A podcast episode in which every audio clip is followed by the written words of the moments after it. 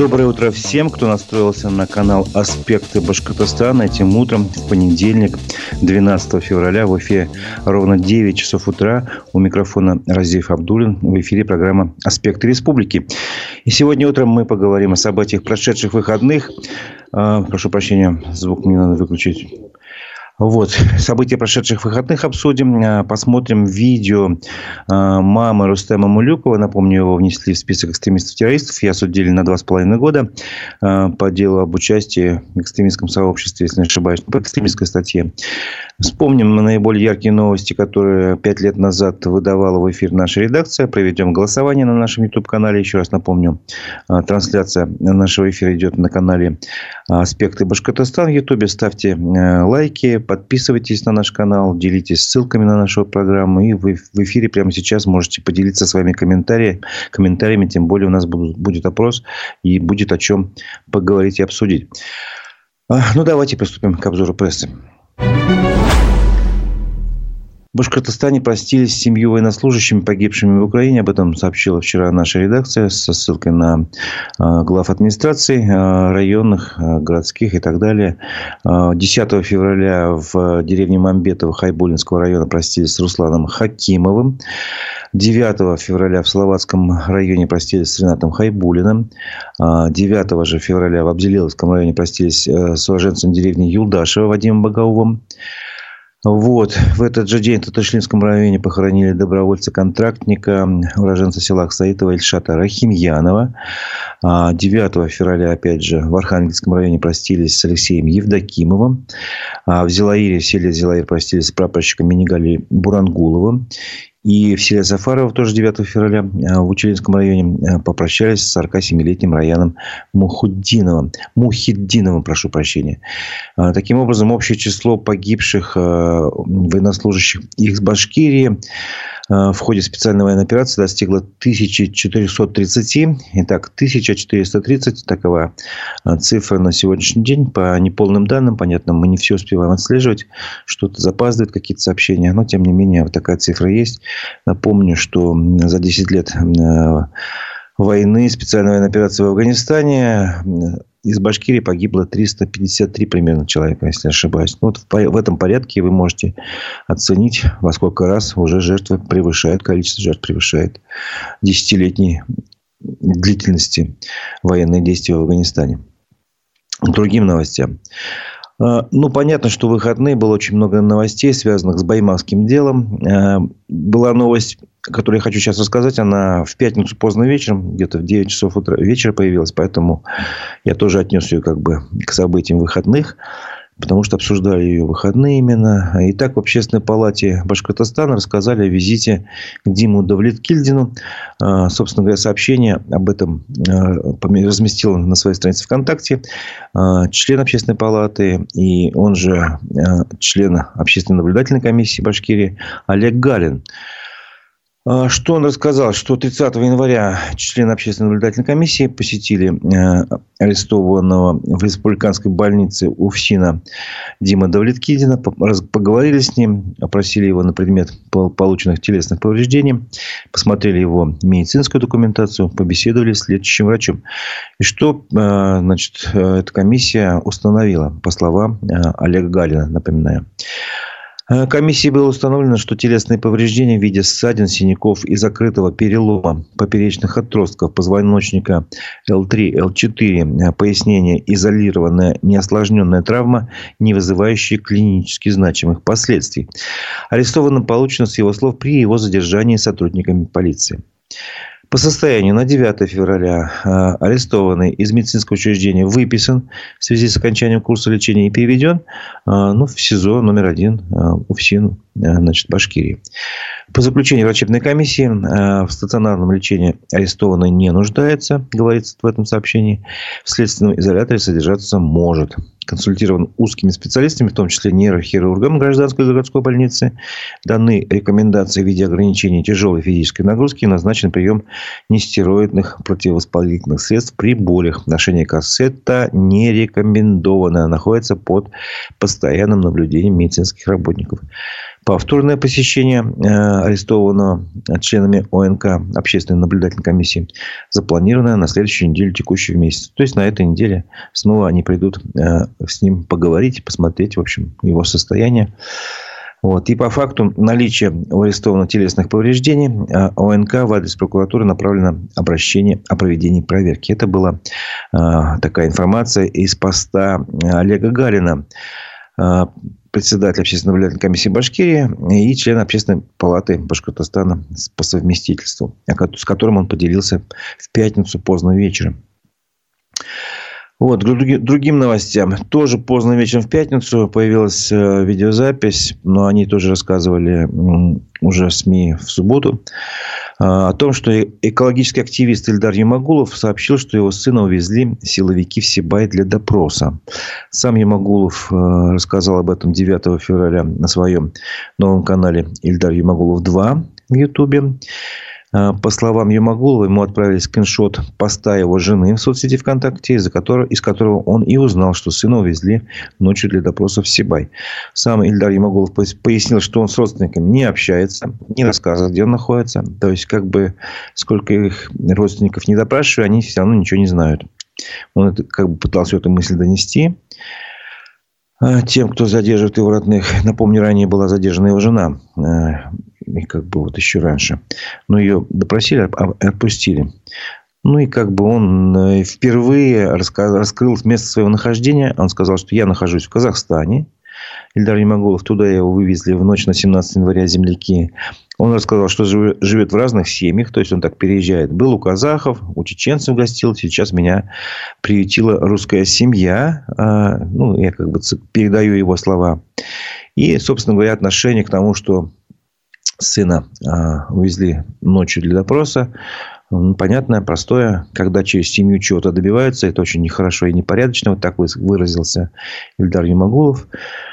Ну, что хочу сказать тем, кто не помнит, не знает, кто такой Ильдар Юмагулов. Могу немножко о нем рассказать, что он, во-первых, такой давний а, экологический активист, один из защитников Куштау, он регулярно выступает против варварской золотодобычи в Заурале и других нарушений сферы защиты окружающей среды. А, за свою позицию, я так полагаю, 18 апреля 2021 года, то есть ну, почти три года назад, он подвергся нападению, в результате которого получил переломы ног. Но он поправился, там, а, нападавших наказали на различные сроки лишения свободы, но это как бы не отменяет факта, что он пострадал вот именно в этой экологической защитной деятельности. Вот. А в баймакским событиям он имеет такой достаточно простое отношение.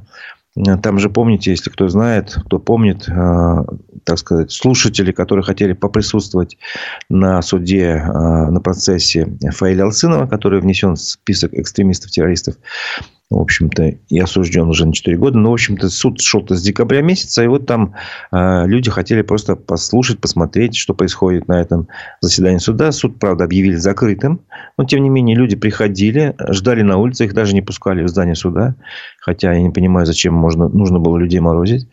Вот. И они просто хотели, ну, как бы обычно дожидаются окончания очередного судебного заседания и спрашивают у адвоката, как дела там, или у самого э, Фаиля Алсенова. Вот то же самое подходило 11 января, потом 15 января. 15 января был очень большой наплыв вот этих вольных слушателей, скажем так.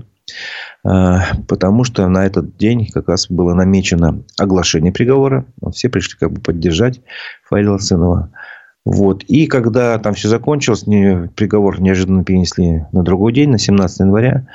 А, вот именно 15 Ильдар Ямагулов а, записал такое видеообращение на фоне вот этих Э, сотен тысяч, если может быть даже э, граждан, и попросил, э, обратился к Владимиру Путину с просьбой об отставке Ради Хабирова, считая, что вот он имеет отношение к этому процессу, но на самом деле имеет это отношение. Он лично подписал заявление генерального прокурора Башкирии на Фаиля Алсынова. И это как этот факт, который останется в истории нашей республики. Ну и, собственно говоря, еще раз повторюсь слова, которые Ильдар Ямагулов в этом видеообращении рассказал, когда он про сына своего. Он добавил, как всегда, что в Башкирии сейчас против Хабирова не националисты, не экстремисты, а просто люди, которые хотят соблюдения конституционных прав Российской Федерации. Думаете, вы думаете, что мне хорошо уезжать вдали от дома находиться, говорит Ильдар Ямагулов. Нет, мне не хорошо. Я хочу быть семьей, я хочу работать, я хочу восстанавливать колхоз, который мы взялись восстанавливать. Я просто нормально хочу жить. Вот цитата из видеозаписи Ильдара Юмагулова, который вот ну, достаточно регулярно теперь размещает различного рода видео, где рассказывает о своем как бы, отношении к ситуации не только в Башкирии, но в Башкирии в основном, конечно. К другим новостям по Баймакскому делу. А, жена Фаиля Алсынова Галия обратилась к Владимиру Путину в поисках справедливости. Она записала открытое видеообращение к президенту России, разместила его на своей странице ВКонтакте. И, собственно говоря, там обращение, а, ну, где-то минут пять, наверное, наверное. Она рассказывает о своем видении событий в Баймаке. Ну, я не буду 10 раз пересказывать, но я тоже. Собственно говоря, я уже в предыдущей новости об этом рассказал. Вот. И ну, там детали, которые нельзя забывать. Э, Ее необходимо, конечно, проверять. Но вот со слов Фариал Сынова, по крайней мере, э, сотрудники полиции, да и со слов адвоката. Нет, адвокат, по-моему, не, не подтверждал нам это, он, он этого не видел. Сотрудники полиции после вынесения приговора Фариала Сынова предложили ему выйти из здания суда и сказать людям, чтобы они разошлись. Но потом передумали – и вот жена его, Фаиля Галия, говорит, что полицейское начальство отказалось от своего же предложения. Видимо, властям было необходимо продолжение конфликта. Она считает всю эту ситуацию такой, знаете, заранее подготовленной ловушкой для народа. Вот. Обращаясь к Владимиру Путину, она напомнила, что во время событий на Куштау в 2020 году Ради Хабиров вначале был убежденным сторонником разработки горы. Это вызвало в том числе такие тоже массовые протестные акции. Люди стали приезжать на защиту горы Куштау. И только вмешательство Владимира Путина смогло разрядить обстановку. А там была э, достаточно серьезная ситуация. Когда против тоже, наверное, тысяч, ну, можно сказать, сотен людей были направлены силы ОМОНа, были направлены силы частных охранных предприятий. И там вполне все что угодно могло случиться. Но вот, слава богу, все обошлось именно без особых жертв были, конечно, там и те, кто получил дубинкой по голове, там и прочее, но тем не менее все закончилось достаточно мирно благодаря вмешательству Владимира Путина. Вот. А, и Галия Алсынова, напоминая эти события, продолжает свою мысль. Сегодня народ республики опять страдает от, внутренней политики, проводимой ради Хабирова, которая заточена на поиски экстремистов среди простых граждан, посмевших выступить против варварской, зачастую незаконной добычи золота и других природных ископаемых. И она, собственно говоря, а, почему обращается, она говорит в конце, мы хотим верить, что вы поспособствуете восстановлению справедливости в отношении защитников экологии и простых людей, попавших в заранее подготовленную ловушку. Она напомнила, что сейчас идет год семьи в России. И в этот год как раз под уголовным преследованием по Баймарскому делу оказались около 60 человек. Под административным около 200. И сейчас, э, по разным оценкам, от 80 и более, более 100 даже детей, возможно, ждут своих отцов из СИЗО э, из-за самолюбия Хабирова и неумения признавать свои ошибки. Это цитата из выступления Галии Алсыновой. Напомню, Файл Алсынов внесен в список экстремистов и террористов. Ну вот, э, новости по Ваймарскому делу еще не закончились, но я хочу запустить голосование. Э, хочется узнать ваше мнение. Вот вы видите, что люди обращаются в разные инстанции, по-разному действуют и по-разному относятся, естественно, к этому Баймакскому делу. А, на нашем канале в Ютубе «Аспекты Башкортостана» я хочу вас спросить, а как можно, по-вашему, разрешить баймакское дело? Называя а, баймакское дело, а, ну, ситуацию вообще все это, то, что возбуждены уголовные дела, что сейчас это массово идет, задержания продолжаются. Вот. Три варианта ответа я предлагаю помогут обращение к Путину, вот как один из вариантов, да. Второй, помогут усилия адвокатов и общества. Здесь такой ответ как бы понятный, да, юридическая помощь и, возможно, а, какая-то поддержка активных граждан. И третий вариант, ничто не поможет, все как бы предрешено, ничего нельзя разрешить. Это вот третий вариант для скажем так, пессимистов или реалистов, как хотите сказать, говорите. В общем, три варианта ответа. Прошу вас проголосовать. Э, к концу э, эфира мы подведем итоги голосования. Вот, а, мы продолжим сейчас обзор событий, как раз новости по Баймакскому делу, что было, что появилось нового э, в этой истории за выходные. Срок следствия по Баймакскому делу продлен на три месяца до 17 июня 2024 года. Об этом сообщила супруга одного из задержанных Айнура Каримова. Вот, она рассказала об истории своего мужа. Его пригласили в отдел полиции Гафурийского района 1 февраля. Потом увезли оттуда в Стельтамак. 2 февраля привезли обратно в Красноусольск. Это райцентр Гафурийского района, кто не знает. Там был суд, ему дали 10 суток. Но это, получается, административное обвинение было. Не отсидев 10 суток, его э, не успел отсидеть, его отвезли 7 февраля снова в Уфу на допрос, и там уже открыли уголовное дело, причем по статье, часть, э, статье 212, часть 1 и 2.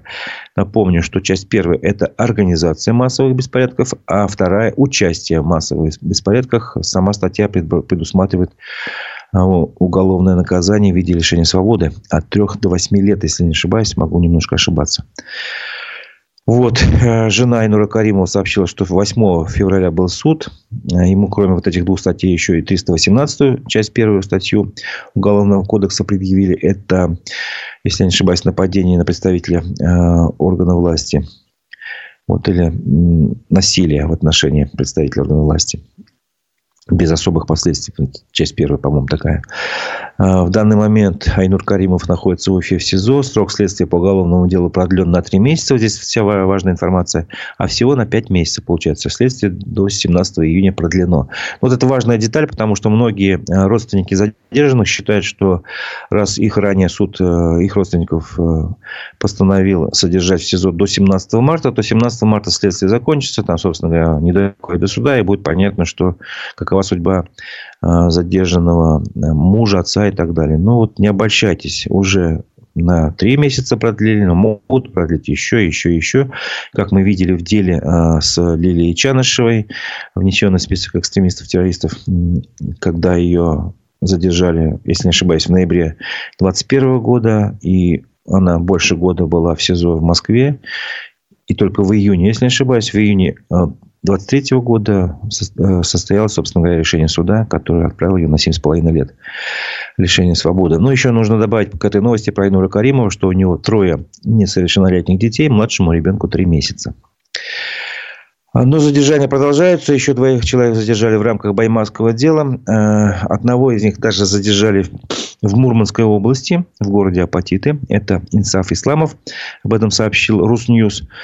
А Валяма Муталапова задержали в Башкортостане. Даже, наверное, не задержали. Скорее всего, там появились разные разночтения. Но суть в том, что ему предъявили обвинение тоже по статье 212, э, ну, часть вторая, участие в массовых беспорядках.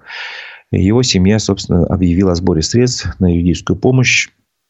Кто захочет оказать э, поддержку этой семье, то почитайте на нашем телеграм-канале эту новость. Называется она как раз так и называется. Еще двоих человек задержали в рамках баймасского дела. Там есть ссылка на этот сбор средств. Также 10 февраля стало известно, что Инсафа Исламова, отца двоих детей, несовершеннолетних, задержали в городе Апатиты. Мурманской области. Об этом также сообщила супруга. Она объявила сбор средств на адвоката и распродает уже имущество, в том числе китайский автомобиль, потому что э, услуги адвоката стоят дорого. Я помню, напомню, мы раньше приводили цифры от 250 до 500 тысяч а, услуги по такой статье, как 212. А Исламову как раз предъявили часть вторую 212 статьи. 9 а, февраля был суд по избранию меры пресечения. Судья решил, что он а, будет находиться в СИЗО до 5 апреля. Вот. С учетом этого, по данным аспектов уголовного обвинения по Баймакскому делу предъявлено уже 58 гражданам. А, при этом задержание за пределами республики уже второе. Напомню, первое было в э, Магнитогорске. 1 февраля был задержан Азат Кусарбаев. Задержание по, масс... по делу о массовых беспорядках продолжается. А, как стало известно э, в сообщениях в группе поиск инфо по задержанным после Баймака, там постоянно появляются новые сообщения. Вот в выходные появилось сообщение, что 9 февраля с Вишневского ГОКа э, в Хайбельском районе прямо с шахты увезли как минимум четырех на черном минивене, минивене. Вот, мы связались с автором этого сообщения. Он сообщил нам э, аспектом на условиях анонимности, что было три машины. Одна из них Land Cruiser, другая минивен, как раз это черный. И из задержанных э, известна пока только одна фамилия. Айдашев из деревни Султан Тимирова Зилаевского района. Ну, вот этот Айдашев пока не включен в наш список. 58 человек. Э, по крайней мере, я следил за последними сообщениями еще в этой группе. Мы сегодня сообщим в новостях в нашем телеграм-канале «Аспекты». А, уже есть информация, если не ошибаюсь, о, три, о троих или четырех новых задержанных. Вот мы будем как раз проверять и расскажем об этих событиях дальше. Что еще интересного произошло на выходных? А, появилась речь Рифа Габитова, заслуженного артиста Республики Башкортостан, а, которую он хотел произнести на встрече с Радим Хабиром 6 февраля, но который ему не удалось произнести. Вот сам полностью текст речи появился в социальной сети ВКонтакте. Мы связались э, с Рифом Габитом, лично отправил ему ссылку на этот текст этой речи. И он подтвердил ее подлинность. Да, действительно, я хотел это сказать. То есть, мы проверили идентичность текста этого, а, что это достоверно, все. И тут э, текст большой, целиком я приводить его не буду, есть на нашем телеграм-канале ссылка на его речь. Ну, а, основные какие-то моменты, наверное, скажу. По крайней мере, вот Рив Габитов планировал сказать, что вот в ситуации в Баймаке есть и наша вина, имея в виду вину Аксакалов, он же от имени Аксакалов выступал. Э, есть вина Аксакалов, недоработки со стороны Всемирного Курултая Башкир. Это обязательно надо признавать. И вот это очень важная мысль. Мы настолько отдалились от насущных вопросов и проблем, которые волнуют простой глубинный народ. Привыкли все замазывать лишь проведением сабантуев и праздников, а реальные темы остаются в стороне. Вот эту вот мысль он хотел бы донести до общественности башкирской, для тех представителей э, Всемирного Крутая Башкир, которых пригласил на встречу Ради Хабиров. Но тогда я помню, напомню, диалога не получилось. Как только Рив Даутов в начале своей речи предъявил, предложил объявить минуту молчания в память о погибшем Арифате Даутове, э, вот, э, как тут же его речь прервали, и Ради Хабиров назвал его предложение отвратительным и бессовестным, да, дословно. Вот, ну, отвлекся немножко. Еще интересные моменты, которые тоже, возможно, вы захотите обсудить, э, по крайней мере, может быть, в других эфирах, может быть, здесь, сегодня.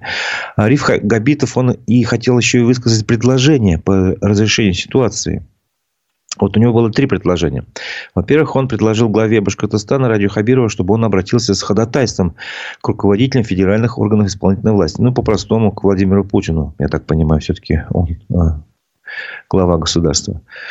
А, во-вторых, необходимо провести независимое расследование гибели Рифата Даутова, предложил бы Риф Габитов. И в-третьих, он предложил бы создать специальную лингвистическую комиссию, состоящую из экспертов, не аффилированных с властью, чтобы предотвратить повторение ситуации по делу Фаиля Алсынова. Но здесь я вынужден э, напомнить, что э, там экспертом был человек, который находится в системе МВД. Вот, э, и как бы, причем само заключение и возбуждение уголовного дела в отношении Фаиля Алсынова было произведено с нарушениями Уголовного процессуального кодекса, о чем рассказывал нам в нашем эфире его адвокат.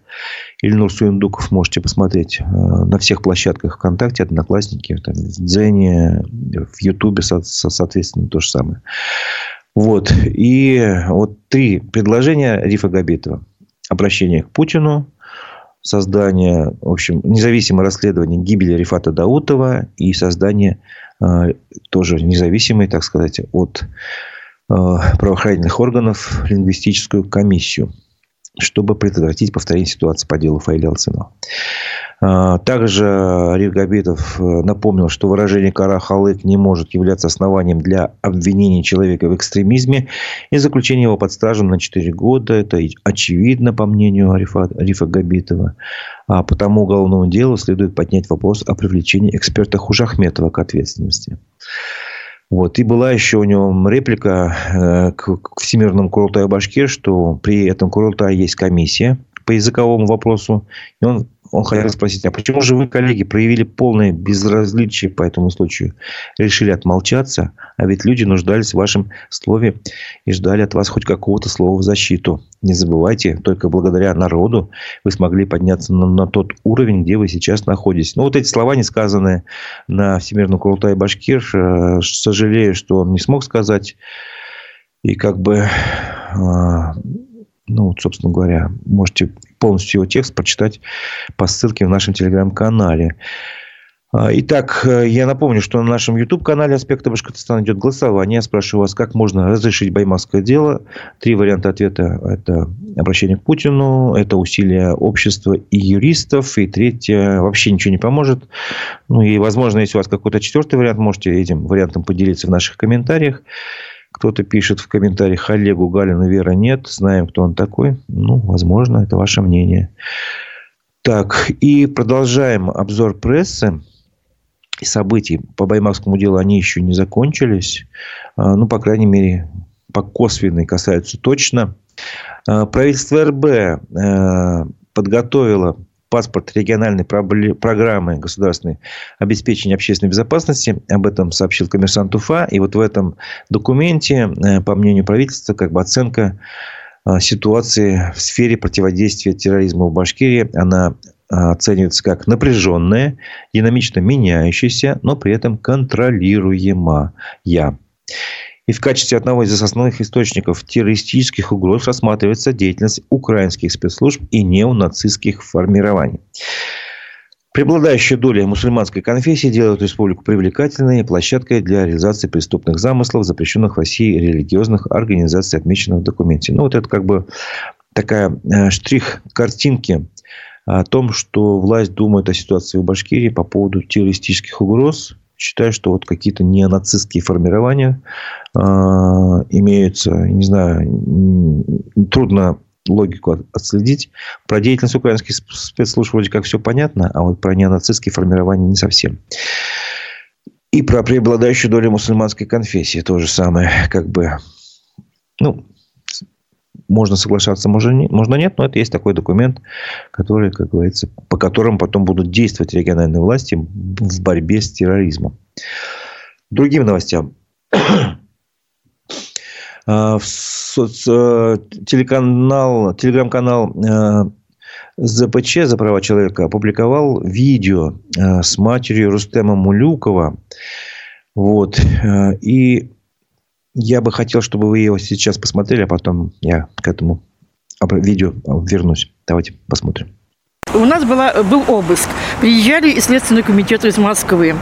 Они проверили все. Проверили телефоны, проверили компьютеры, проверили все переговоры. Естественно, у них очень мощный ресурс. Они проверили все переписки, которые вообще когда-либо могли быть. Ни одной переписки, ни одного звонка между Мулюком Рустыном и Чанышевым никогда не было. Не было ни одной встречи, кроме единственного случая, когда он зашел за какой-то жалобой. И все. Нет ни одного свидетеля свидетели, которые подтверждают, подтверждают о том, что он видел их вместе. Единственное, что он на пикете выступал, но там выступали все. Это был свободный доступ к микрофону, и каждый высказывал свою точку зрения. Никто не редактировал, никто заранее к этому не готовился, и просто каждый говорил о том, что у него наболело. даже девушка-свидетель, которая была на процессе в Кировском районе по поводу вот то, что по экстремизму с Чанышевой, да, у Рустема, она сказала, что ее поймали на улице, сотрудники Следственного комитета посадили в машину и заставили написать, что якобы Мулюков является волонтером. Ну, что смеяться-то, чтобы Мулюков был где-то у кого-то волонтером? Возглавить он что-то может, но ходить у кого-то волонтером, так это просто смешнее смешного не бывает. Он в детском саду никому не подчинялся, ни под кем не ходил. А уж, извините, в 40 лет, пройдя такую школу, ну, это просто смешно. Это во-первых. Во-вторых, никто, э, два сотрудника, которые дают Следственный комитет, дают показания якобы, что Мулюков был волонтером. Они ни, одного, не назвали ни одной даты ни одной минуты, ни одного часа, когда они видели Рустема около офиса Чанышевой. Кстати, даже Рустем адрес это толком не помнит и не знает.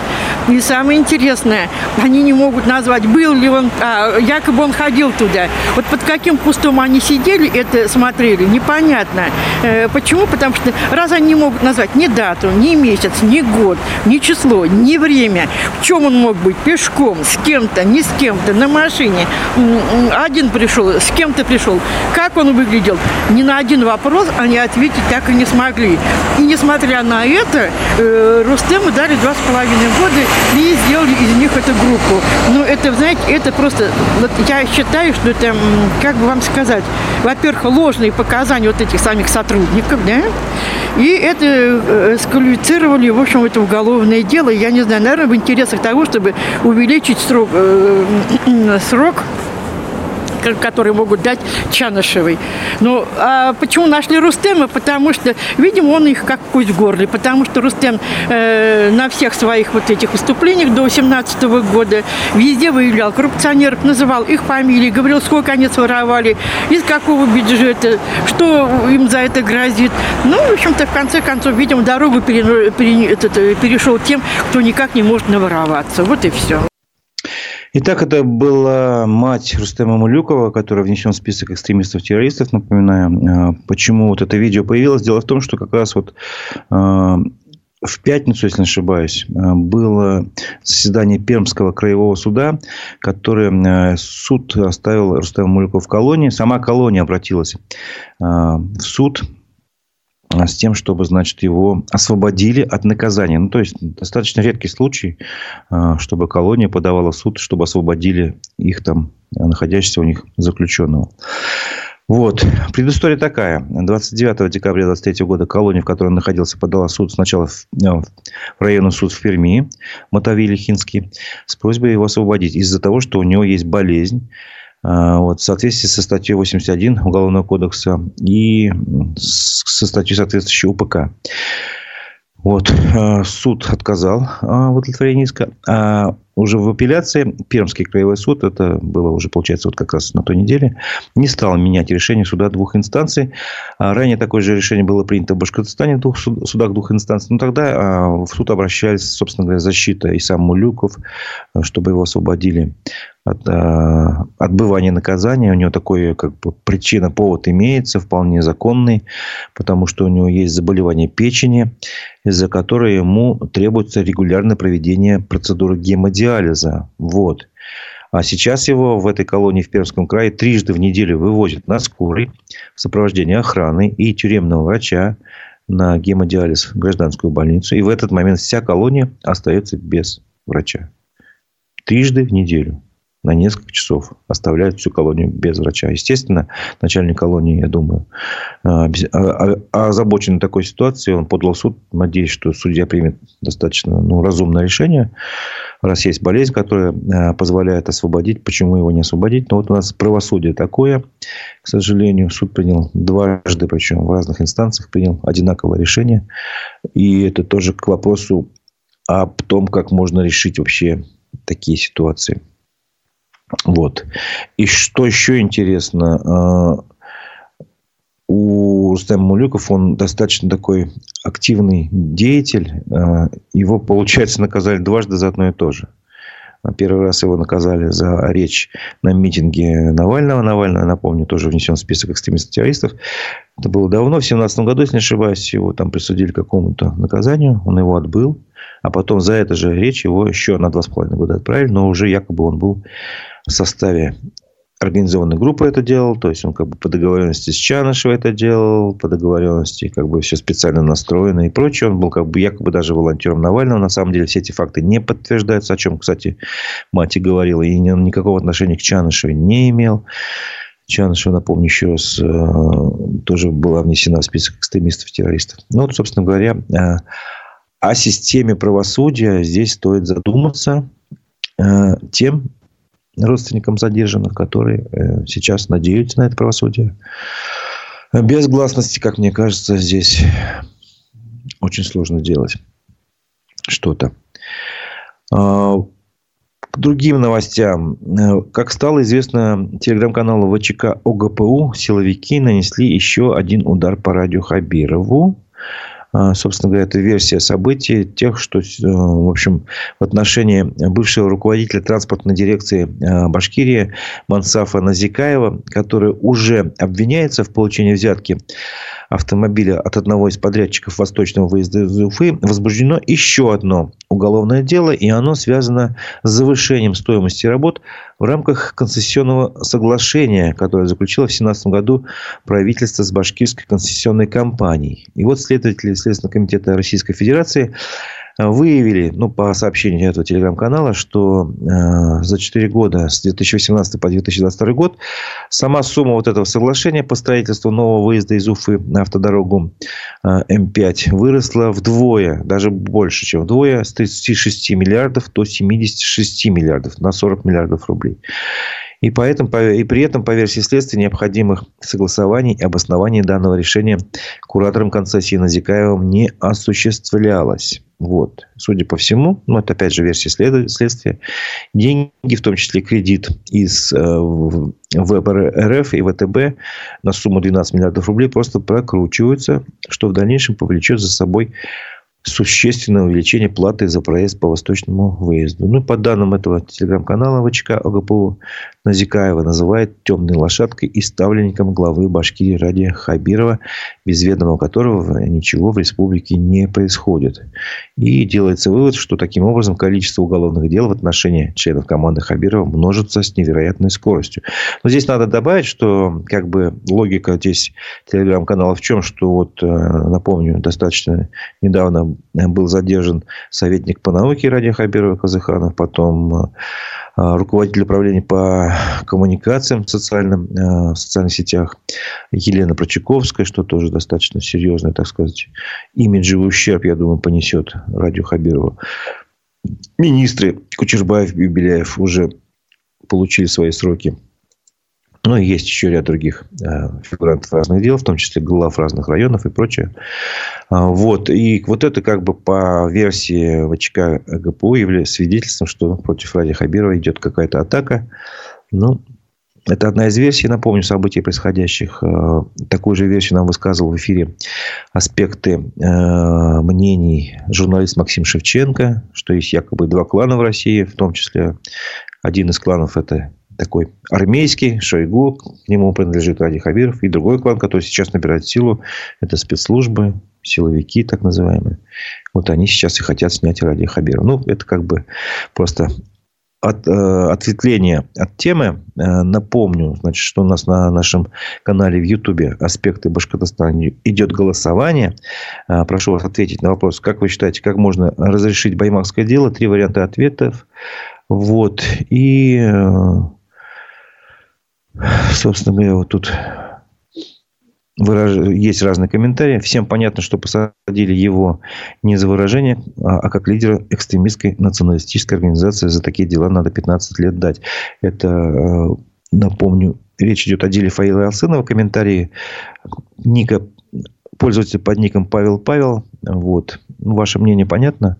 Во-первых, он был лидером бывшей организации, которую закрыли, после чего он перестал быть лидером. То есть, если вы считаете, что за все надо судить, всех членов всех э, организаций, которые были признаны экстремистскими, то это, наверное, не знаю, ну, сотни тысяч россиян э, в таких организациях состояли.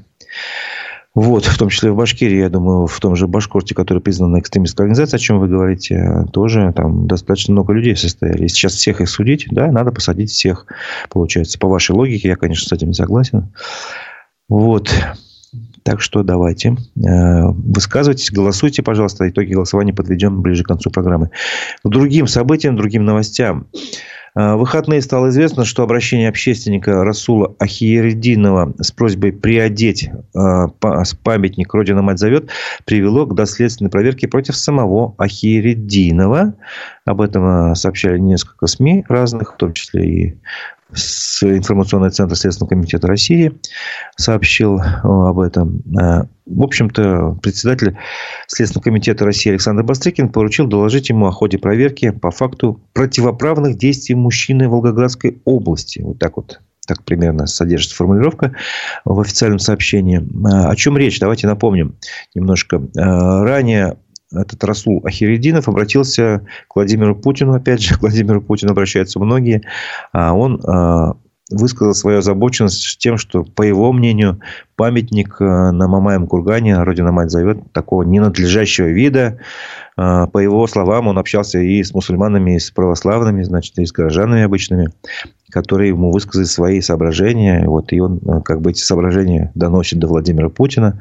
По его словам, опять же, ни один из тех, с кем он пообщался, недоволен тем, что памятник а, Родина-Мать выглядит именно так. И он попросил как бы реконструировать статую, чтобы, как бы, условно говоря, приодеть ее, потому что там видны ее срамные места. Наша с вами мать так выглядеть не может, заключил, э, высказал свое мнение Расуль Ахиридинов. Вот, и вот, по, собственно говоря, по этому э, видеоролику и ведется расследование такое, ну, вернее, доследственная проверка, э, о ходе которой э, как раз э, Бастрыкин и поручил, поручил ему доложить. Также напомню, что спустя двое суток тот же Расул Ахиридинов записал видео с извинениями. Вот. И э, что еще важно сказать, нужно о самой личности этого человека немножко пояснить, потому что сейчас пошла волна, его называют экстремистом, там, радикалом и прочее. Надо все-таки быть объективным. Что за человек этот Расул Ахиридин? Во-первых, у него э, есть Э, светское имя и религиозное имя. А, по паспорту это Марсель Ахиридинов, чтобы все понимали, потому что в разных СМИ по-разному его называют. Ну, вот э, в социальных сетях он себя позиционирует как Расул. Это его ну, такое уже как бы религиозное имя, по которому все знают. Ну, вот я как бы не силен э, в исламе, что там два имени, почему. По крайней мере, в любых э, религиях, в той же православной религии, есть э, имена, которые дают, э, скажем так, верующим. Если, условно говоря, там у него имя не православное, ему дают православное имя. Ну, видимо, здесь тоже так же, по аналогии.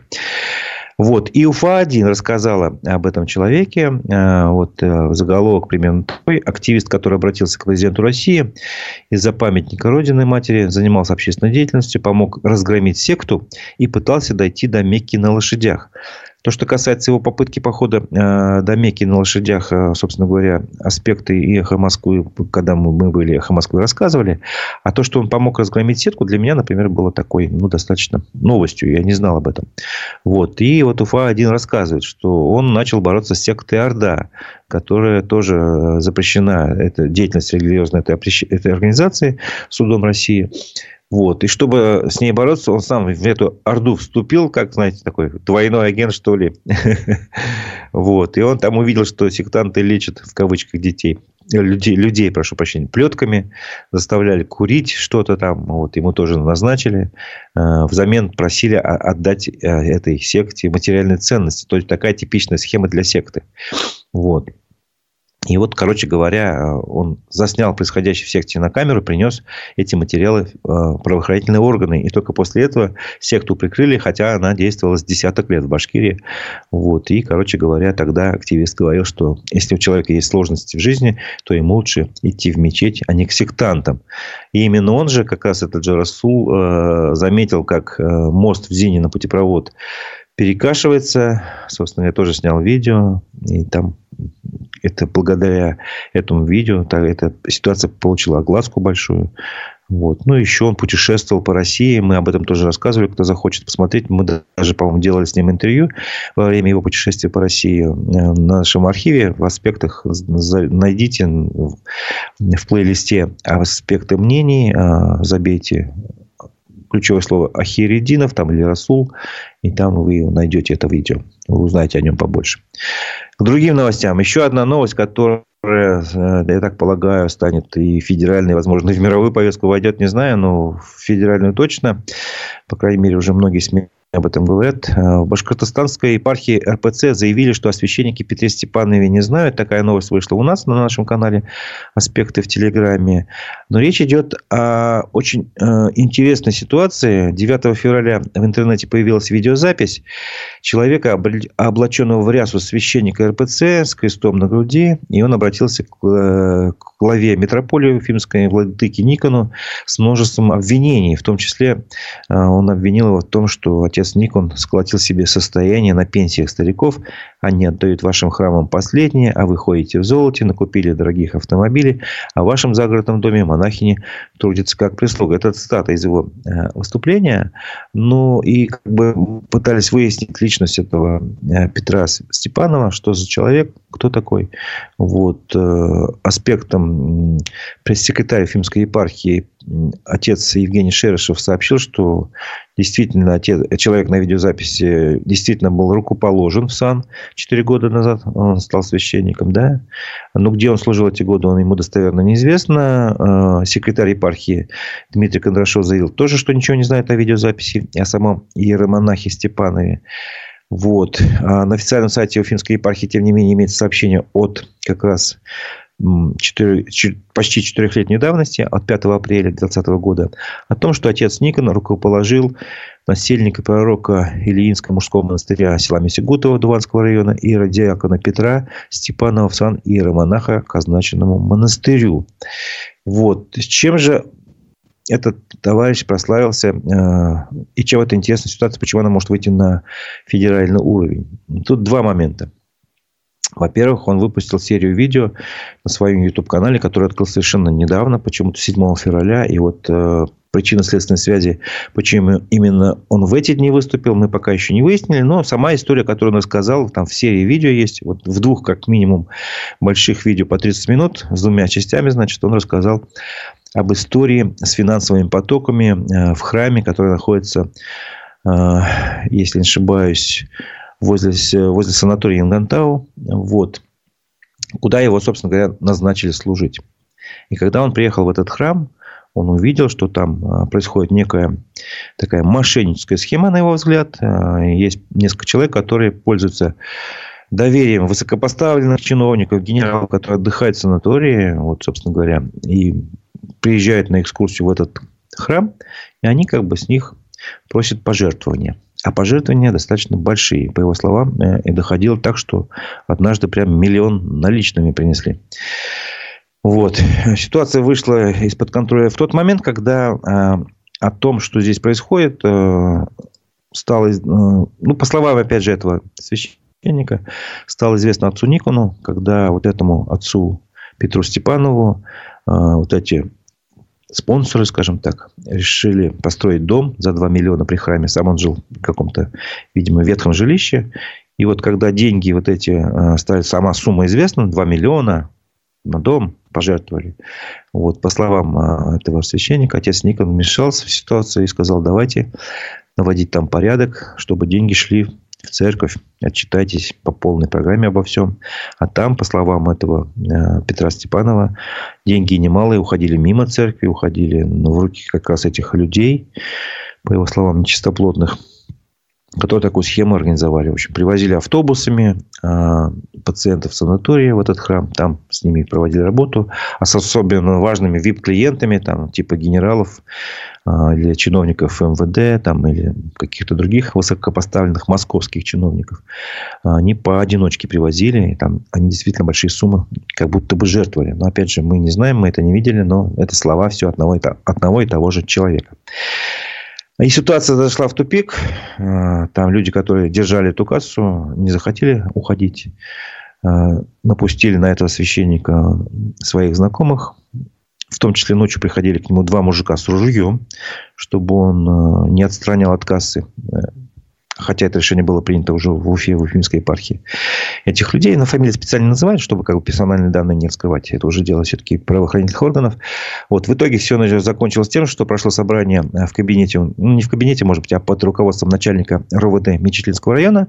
И из этого всего собрания священник сделал вывод, что нужно замять дело, иначе все, так сказать, кончится плохо для всех сторон, в том числе и для РОВД, и для начальника, и для епархии Уфимской. Вот и он подал рапорт об увольнении, уехал в Магнитогорск. А дальше где находится, я сейчас, к сожалению, пока не знаю. Возможно, мы его пригласим в один из эфиров. Э, следите за программой. Возможно, даже завтра утром он появится у нас. Все, все может быть. Вот. И э, сейчас мы ожидаем, так понимаю, официальной реакции Уфимской епархии. И вторая тема, по которой э, этот священник может попасть в федеральную повестку, это вот не вот эта схема, о которой он рассказал, об этих финансовых потоках, а его отношение к специальной военной операции. Он просто рассказал, что когда в Магнитогорске он служил, э, к нему подошли отец и сын, э, которые отправлялись, э, видимо, сын отправлялся в сторону специальной военной операции, попросить его благословения, на что он их, как бы, ну, по-простому говоря, отшил. Типа, ну, его логика была такая, что я не хочу благословлять, ну, скажем так, на убийство других людей, вот так скажем, корректно. Вот. И он рассказал также о том, что там проводили потом совещания с этими священнослужителями, где озвучили официальную позицию РПЦ и говорили, что ваше дело, как себя вести, но мы будем за вами следить, как вы себя ведете. Собственно, ну, то есть, мягко говоря, намекнул, что их инструктируют, как надо себя вести по отношению к специальной военной операции. Ну вот напомню еще раз, что идет голосование. Э, на нашем YouTube-канале. Я спрашиваю вас, э, как вы считаете, как можно разрешить баймакское дело? Три варианта ответа. Посмотрите, нажмите на свой вариант, который вас устраивает. Скоро мы подведем итоги голосования. Не упустите это время. И еще пару новостей, которых, о которых э, захотел, э, хочется рассказать. Э, позитивные новости есть, в том числе в повестке за выходные. РБК Уфа, например, сообщил, что нормативы образования отходов для магазинов в Башкирии сократят в 4-7 раз. И, в общем, речь о том, что мы об этом, к сожалению, не успели рассказать на прошлой неделе. Но, в общем, в четверг, 8 февраля, вступило в силу решение Верховного суда Башкирии по нормативам. А, а до этого прошла целая серия судебных заседаний, на которых общественница Наталья Абубакирова как раз оспорила все вот эти нормативы коммерческих организаций по а, отходам. Вот, и эти нормативы правительства были признаны недействительными по накоплению отходов в разных сферах. Вот, а, сам, сама технология этих подсчетов правительства была признана необоснованной, и сами нормативы недействительными. И вот, наконец, они на той неделе вступили в силу. И это теперь вот как раз стало поводом для новости, о которой как раз РБК УФА и рассказывает. Вот. Если, значит, правительство должно пересмотреть все нормы, тогда, соответственно, людям будут меньше платить. Представляете, у них нормативы могут уменьшиться, э, например, в продовольственных магазинах в 7,4 раза по весу и почти в 5 раз по объему. Или, например, в продуктовых магазинах э, в 4 раза по весу уменьш... могут быть уменьшены. И, ну и много других таких там э, подразделений, как бы, да, а, вот. Это пример того, как юридическая работа, она долго над этим работала, может привести к улучшению ситуации в какой-то конкретной проблеме. Вот это, ну, к вопросу как раз согласования, что все-таки юридическая помощь влияет, как, если грамотно этим и долго, упорно заниматься, бить в одну и ту же точку. Вот, еще одна новость но не, не из позитивных. Жители Уфы и многих соседних районов обратили внимание, что с декабря прошлого года сильно подскочили суммы в платежках на отопление. Если у многих рост оказался 20%, то у некоторых цифра увеличилась вдвое. Об этом рассказывает Уфа-1. Вот они собрали ну, жалобы горожан. Ну, я две характерные приведу. Жители Сибая, например, э, вынуждены платить, платить 3100 рублей за квартиру в 30 квадратных метров. Вот. Э, кто-то скажет, что это мало, но на самом деле женщина жалуется на перетоп, то есть отапливает больше, чем положено, и она страдает от жары, открывает окна, а тепло-то все равно надо оплачивать. Вот и пришла квитанция, от которой она была в ужасе. В Уфе тоже молодая мама, живущая на улице Российской, заявила, что ей пришла платежка аж на 12 тысяч рублей, что, кстати, на уровне прожиточного минимума в Башкирии. И девушка также обратила внимание, что коммунальщики сильно перетапливают, из-за чего приходится жить с открытыми окнами. Ситуация, которая тоже нужно решать, которая тоже нужно, ну, тоже нужна такая кропотливая работа юристов и активных граждан, горожан. Вот если не хотите, конечно, быть вечно обиженными и чувствовать, что вас несправедливо делают беднее вот именно на этих коммунальных квитанциях. Вот. А, очень хотелось бы вам одну заметку из телеграм-канала «Пульс Уфы РБРФ» привести. Уфимка попросила уволить мэра Уфы за неочищенный от снега тротуар. Вот. И она там пишет э, под ником Александра Быстрова, что она живет на проспекте Октября 128. Прошу уволить главу администрации Октябрьского района и главу администрации города Ратмира Мавлиева за полное игнорирование просьбы жителей от нашего дома вдоль северного проезда в сторону школы 114 и в сторону российской дороги, у улицы, есть пешеходный тротуар. Ни разу дорога не чистилась. Управляющая компания полностью игнорирует. Ратмир Мавлиев дает отчет, что дороги почищены и все хорошо. Сообщаю, что это полное вранье. Прошу привлечь к ответственности за это вранье. Значит, обоих чиновников. Ну, это ситуация такая стандартная, когда тротуары не чистят, власти городские говорят, что это должны делать управляющие компании, управляющая компания говорит, а мы, извините, мы банкрот, и эта земля городская, мы отношения к ней не имеем, и, собственно говоря, мы об этом тоже рассказывали, и вот пользователи этого телеграм-канала комментируют э, это сообщение. Мэр не читает, пиши, не пиши. Отправляет обратно тому, на кого жалуетесь.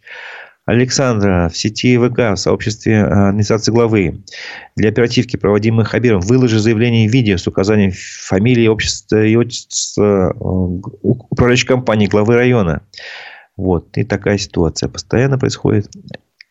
Что же еще интересного на эту тему можно сказать? Э, буквально еще пару слов, и мы, наверное, заканчиваем. В администрации города состоялся брифинг по вопросам уборки снега. Об этом рассказал телеканал «Вся Уфа».